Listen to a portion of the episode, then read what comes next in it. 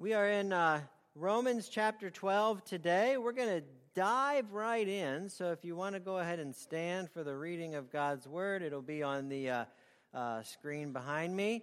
Let's go ahead and do that, shall we? Romans 12, 1 to 2. Therefore, wherever you see the word therefore, I didn't get very far, did I? Wherever you see the word therefore, you know what question you're supposed to ask yourself? Yeah, you've heard it before, right? What is the therefore? Therefore. Sometimes it's obvious and it's easy. Other times it's not so obvious and easy. That's why we need to be connecting to God's people as we enter in, as we dig into His Word, because it's not always super obvious. We need Sunday schools and life groups and worship services like this, prayer groups, right? We have to be families reading the Word together. This, therefore, Paul's made a very obvious transition in the book of Romans, and he's talking about everything he's said up to this point. It's almost like there's a Francis Schaeffer book, How Should We Then Live? How Should We Then Live? Don't you like that title? Think about that. If he would have left the little word then, I won't keep you standing for very long, don't worry.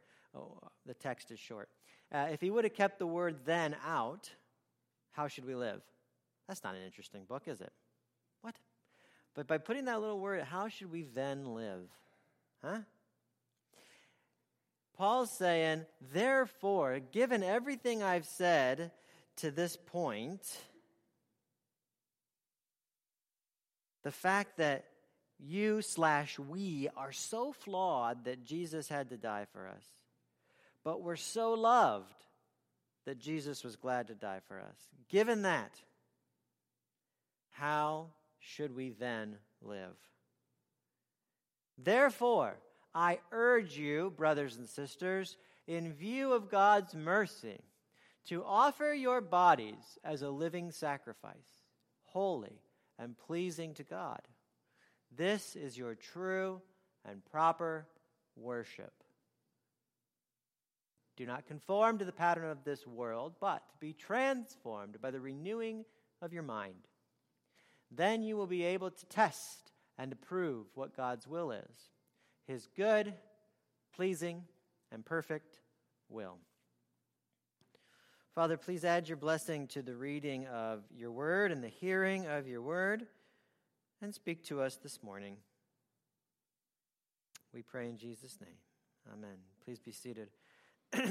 That text that I just read, it sounds right. It sounds correct. I mean, if God exists, and He does, and He's the creator of all, if we believe He's the creator of all, and He is, then it makes sense that I would offer myself. That's my duty, right? That's my obligation. That's the logical thing to do, is to offer myself to the one who made me and who sustains me, and on, right? It's logical, but doesn't it sound hard? It sounds really difficult. My goodness, that sounds difficult. To offer your bodies, Paul says. I've been asked, does that mean, what's he talking about here? Is he talking about our sexuality? Is that why he goes with the word body? Well, no, not really. Yes, but no. Think of the context. If that were the case, it would be in the context of talking about intimate relationships and such. It's really not. Remember, the therefore talks about the gospel. The therefore is about the gospel. So why does he use the word body? He says, therefore offer your body, because my body contains all of me. There is nothing about me that is outside of my body. You ever think about that? All of my thoughts, all of my opinions, all of my desires, all of my being, my soul, my energy, life force, whatever you want to call it, it's all in here, isn't it? So by saying offer your body, that's a great way for Paul to say you offer everything. And again, logically, of course, God is who God is. Logically, I should offer God. But you know what? Man, I'm just tired. I'm tired, and that sounds like a lot of work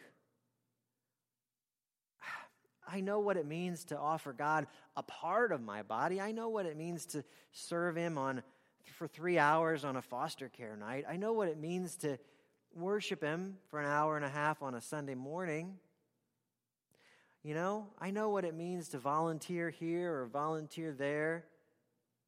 How about my money? Is that a part of my body? I think it is, actually. Not the actual paper, but I know what it means to write him a check for a couple $100s once in a while, you know? But all of me, my whole body as a living sacrifice, I'm not sure I know what that feels like. And so it just comes across as saying, try harder, do more, Adam, work harder, try harder. And then I don't make it. I don't measure up. And so then what happens? Now I feel bummed. I feel like I let God down. Oh, woe is me. I didn't do it. So what do I do in response? I hear some preacher preaching Romans 12:1 again. And I think, okay, got to buckle down now. I'm really going to do it this time. God, I'm going to give you all of me this time. This time's going to be different. But who am I kidding? It's not. I hold back from God. And now here I am again. So what am I supposed to do? Just keep trying harder and harder and harder? And just keep, woe is me when I fail? Keep going back? That doesn't sound like a way of living that will cause me to want to love God more and more and more. It doesn't. Some of you, I have a great dad, and from as early as I can remember, he told me, he's been telling me that he's proud of me. He's proud of me for what I would consider bigger accomplishments, and he'd say he's proud of me for little accomplishments too. So I never really had issues in that department, but some of you know what it's like to have a dad who you can never make happy. You can't ever please him. You're never good enough. You never measure up, and you try, and you try, and you try, and you try, and everybody in the house is walking around on eggshells because you never know what you're going to do that's going to make him blow up next, and you're always just trying, and you're trying not to make him blow up, and then you're trying to please him, and so whatever you're doing, whether it be grades, or maybe you're working really hard to make the team so you can make him proud, but you never get the satisfaction of hearing him say, I'm proud of you. I love you. You're good enough, right? God's not like that kind of dad.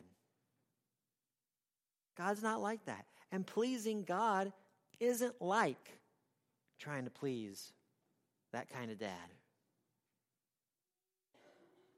God's like the kind of dad who, think about those of you who have kids. When your kid takes out the coloring book, before you can color within the lines, he's just starting, right? And he colors it, whatever. You know, you can imagine what it looks like. He tears it out, and then he brings it to you, and he gives it to you with a big smile on his face, right?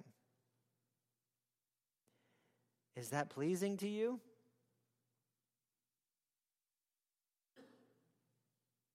It is, isn't it? It's pleasing to you. Why? Because he's your kid, and he did it for you. He's your child, and he did it for you. That's a picture of what it's like to please God. He's not up there with his arms folded like this. Just wait and say, okay, show me the best that you got.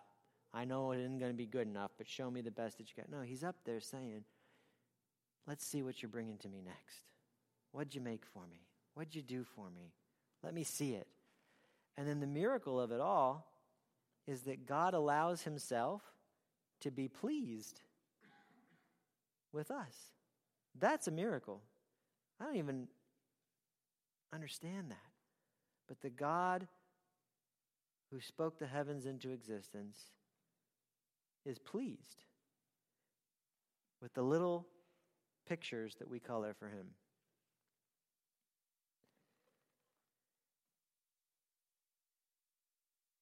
Paul is, he's of course he's a genius, but he's writing under the inspiration of the Holy Spirit. And there's a very good reason why he uses the language of sacrifice. When I first read this, most of my life I've probably read this and thought, what do I think of a sacrifice? A single mom who works 2 or 3 jobs, the people who go into the military, the guys at D-Day, that kind of stuff. I mean, they're sacrificing, right? That's not what Paul's talking about, or that's not what his audience is thinking when they read the word sacrifice. You know what they're thinking. They know what a sacrifice is. What are they thinking of? Animal sacrifice.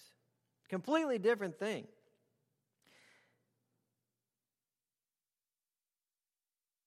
That's what they're thinking of. Does that change the way you understand this verse? Think of yourselves now as a living sacrifice. Not a sacrifice like community service hours, right?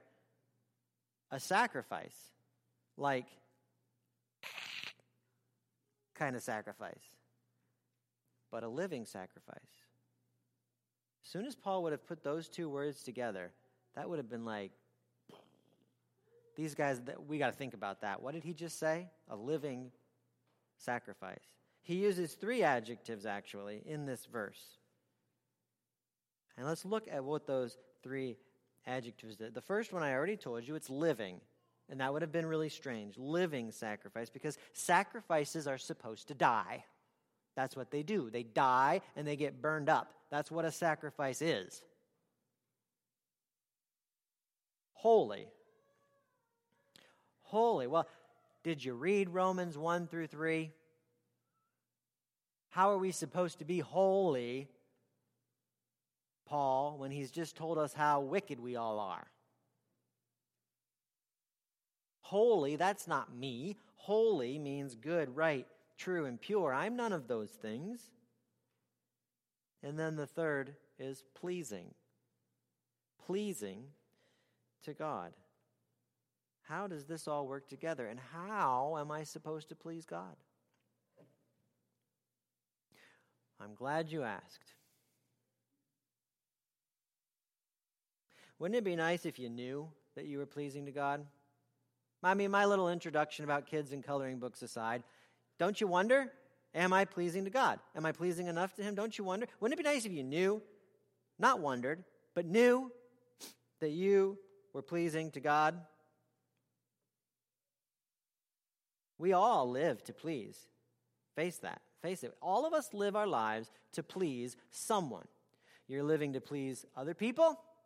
Some people do that. You're living to please yourself. Most of us do that. Or you're living to please God. Wouldn't you like to please God? Wouldn't you like for that to be the most important to you? Well, again, go back to that word sacrifice. And now imagine that you're one of these first people in Rome who's reading this letter, and you're thinking about the sacrifice. You've seen sacrifices happen 100 times. How does it happen? Here you are. There's 4 players in a sacrifice. Four figures, 4 characters in this drama, if we're writing a script, right? You got... the first one is the person who's offering the sacrifice. Call that guy, the penitent person? Call him the supplicant. How that for a fancy word for it? We'll call him the supplicant. And he's the person offering the sacrifice. Then you have the victim. You have the victim, the lamb, the goats, the pigeons, the turtle doves, the bull, whatever it is going to fill this role. It's the victim, and the victim's job is to die. That's what the victim is going to do. Thirdly, you have a priest. He's the one waiting at the top of the steps at the altar to take the victim and to, kill it. And then, of course, you have your fourth person is God, the God that you are hoping to please or to give thanks to or to seek forgiveness from. There's the God. Well, in Paul's picture, there aren't 4 actors. There's only 3, maybe even only 2. Stick with me. You'll see what I mean by that. You have the supplicant, but of course, the supplicant and the victim, they're the same person. What does he say? Offer yourself. Offer yourself as the sacrifice. They're the same person. You are the ones sacrificing, and you are the one to be sacrificed. So off you go. You climb the steps of the temple. Your hands are empty, of course, because you are the sacrifice. And you go up the steps. You go, you are the one. You've been taught. You've been told. You believed. You are the one with evil in your heart. You've rebelled against God. You're sinful. You are the one who, more often than not, cared about pleasing others or care about pleasing yourself more than you care about pleasing God. You are the one, therefore, whose blood must be shed. Everything looks so familiar. Like I said, you've seen this 100 times. The sights and the smells, they're all there.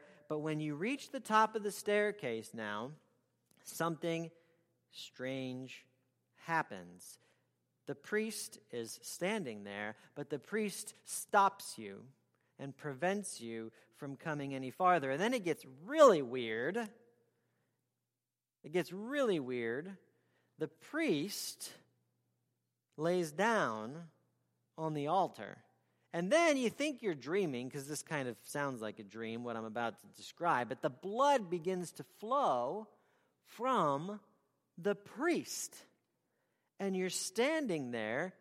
Go with me now, okay? Just work with me here. You're standing there, and the blood is flowing from the priest, and it's hitting the ground, and it's splattering on your shoes and on your pants, and you're just kind of dumbfounded. You're thinking, what is happening? And so you look down and you stare at what this mess that's being made, and you're just so confused. You've never seen anything like this in all of your life, and you've seen a lot of sacrificing. And then you look up, expecting to see the dead body of the priest laying there.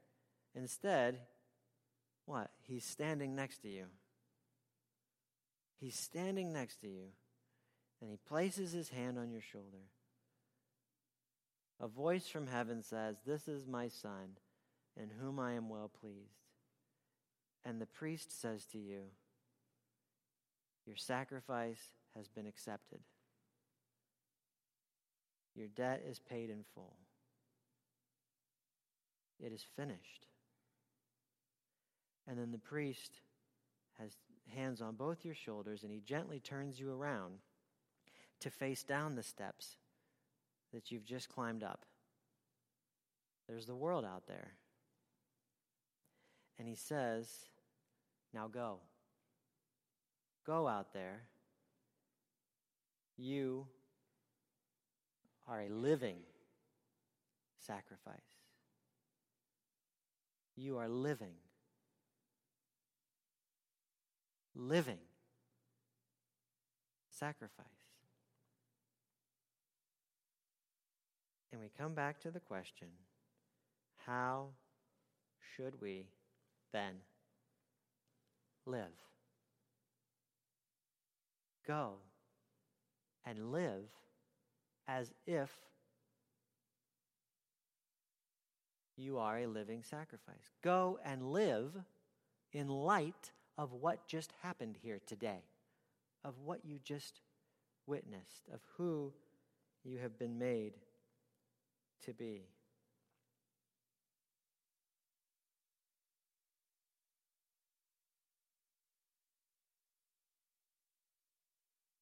It's so much easier to love a dad who you just know is pleased with you, who you know loves you. If you've come to God's Son, Jesus, you know it's because you are his son, you are his daughter, and he is pleased with you. And so whether you serve 6 times a week, whether you pray for an hour or 45 minutes or 15 minutes or none tomorrow, whether you give $1,000 or $200 or $20 or none today, God is still pleased with you. God is still pleased with you. That's really hard for us to understand, isn't it? It's really, really important. It's really, really important. Because if we don't understand that, all of our efforts, all the things that we do, we think, we start to believe we're doing them to please God. And then we're like the older brother in that story of the prodigal, where we start to believe that God owes us something. But we don't.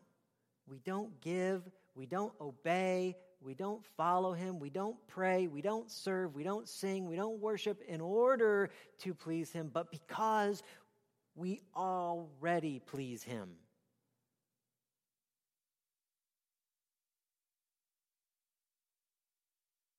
Does that make sense? I can't tell if I got you or not. Does that make sense? Pastor Steve Brown and his ministry, Key Life, they have a slogan, a saying, a mission statement. It goes like this. He says, "The only people who get any better are those who know that if they don't get any better, God will still love them anyways."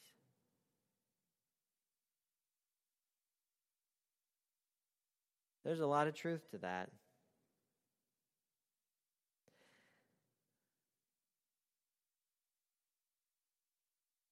All of my attempts to make me better, they don't work. They don't make me better. They don't. It doesn't work. Unless I'm doing them for a right reason. Because I love my dad, my heavenly dad. And because I want to be like him.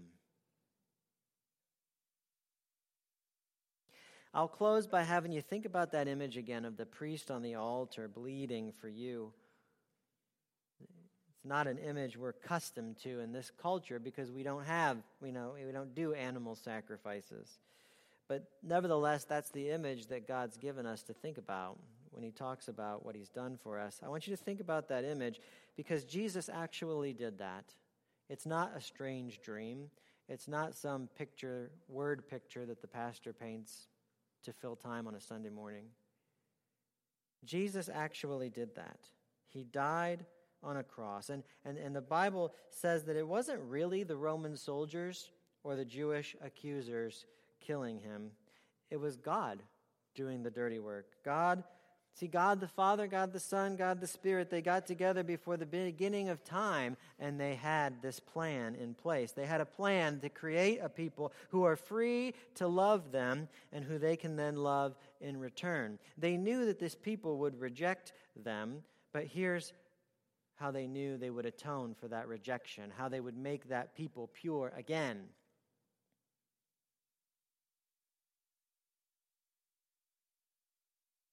It involved the cross, the grave, the pit, hell, resurrection, new life, and the church. It's all been part of the plan from the beginning.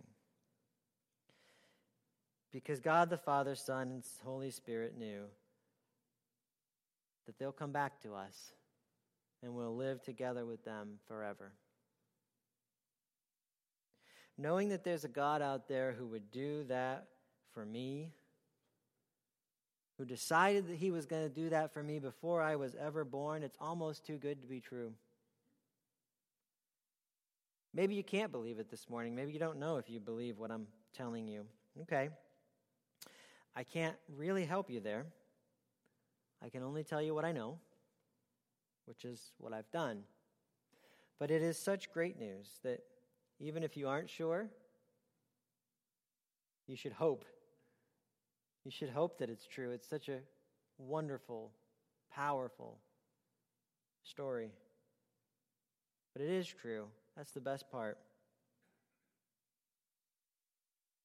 And you know that if you believe what I'm saying, and Jesus is your Lord and Savior, there are now a number of ways that you can live. Some of those ways please him.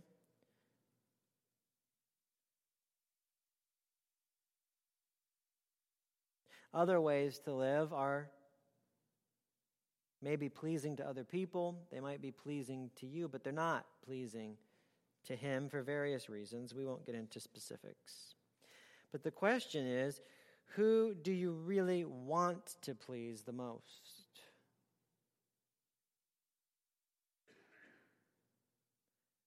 Who do you want to please the most? Keep that picture in mind and see then, going from this place, if it isn't easier.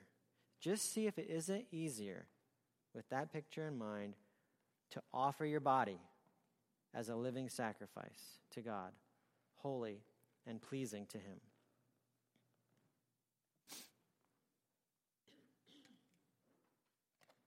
Let's pray. God, the battle that we find ourselves in, it's not a battle over behaviors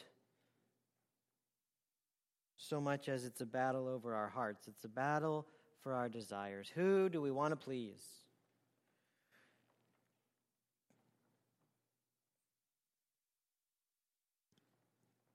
Lord, we need you to do a work in us because we want to please you, but then we don't. I believe with all my heart that I want to give you everything. And then later today, I find that I'm not giving you everything. So maybe I don't want that with all my heart. I need you. We need you, Lord. Just continue to do a work in our lives to change our desires, to give us a burning desire to please you.